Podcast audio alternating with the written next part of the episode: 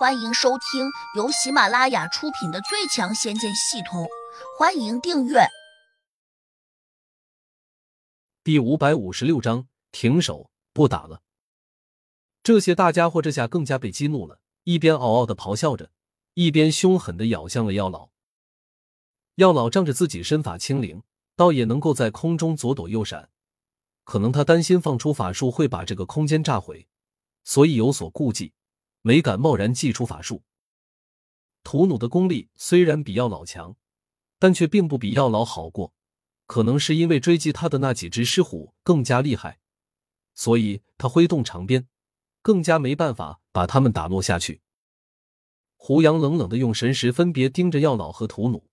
虽然小白指挥着的狮虎目前占尽了上风，但他却没有掉以轻心。以屠弩的狡猾，他肯定能够想到破解之策。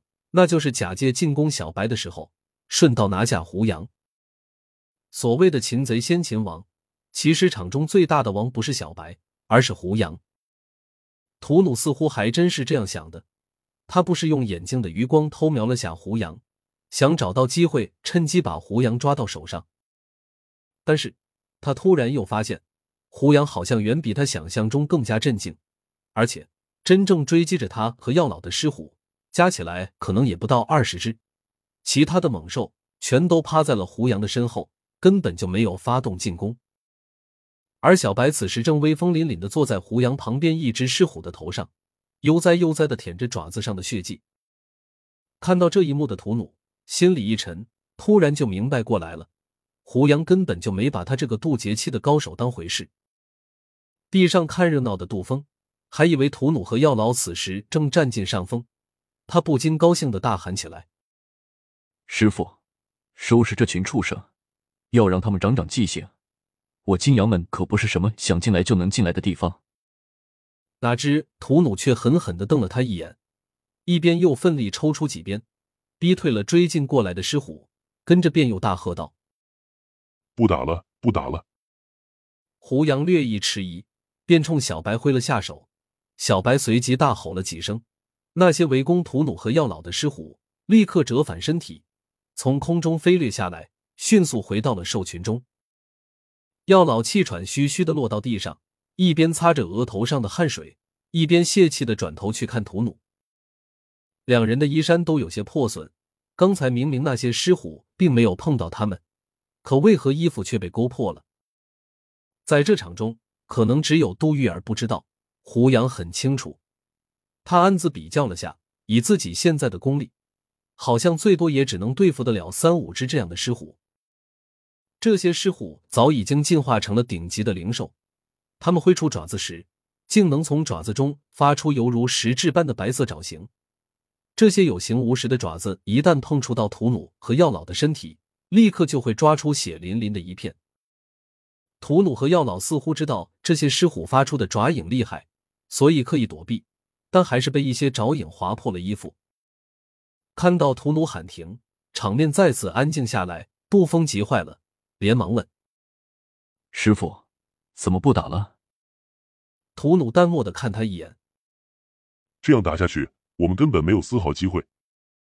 对，除了徒劳无益的消耗法力，我们绝对看不到任何希望。”药老绝望的说道。杜峰飞快的转动着眼珠，急切的叫道：“这小子在我们金阳门撒野，日后传出来，我们哪还有面子？师傅，乐师叔，我现在就出去找人帮忙。”说着，他便想开溜。屠弩和药老冷冷的看着他，并没有阻止，好像知道他跑不掉似的。果然，杜峰刚刚才斜掠向旁边，就被一只狮虎跳起来挡住了。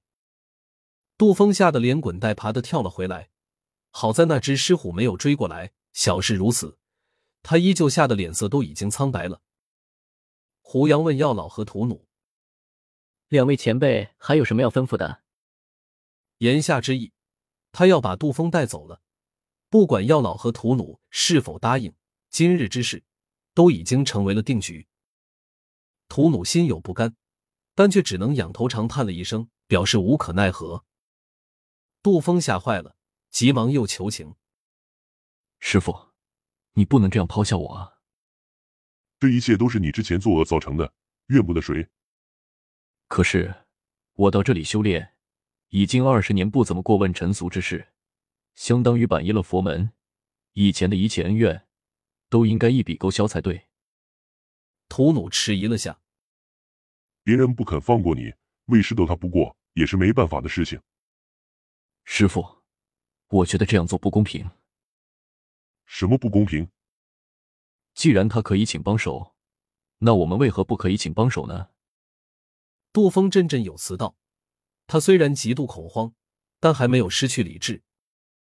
屠奴只觉得眼前一亮，随即就点了下头。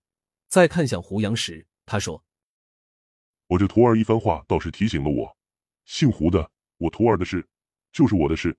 既然你找了帮手，那我也应该找帮手，这样才公平。”胡杨眼神一冷，心道：“这里是金阳门的地盘，他们这门中肯定还有不少高人。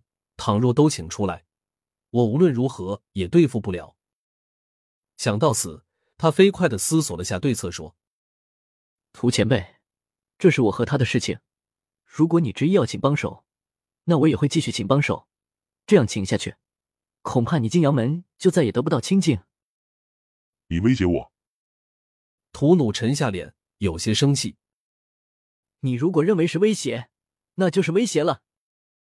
胡杨也不客气，冷冷的顶了回去。小子，你太狂妄了！屠弩气得又想发作，药老赶紧拉住他。师兄，他那话并没有说错。冤冤相报何时了？我有个解决的办法，就看你们意下如何。图努沉下脸问：“什么办法？”胡杨也有些意外，暗道：“药老到底想出什么馊主意？”本集已播讲完毕，请订阅专辑，下集精彩继续。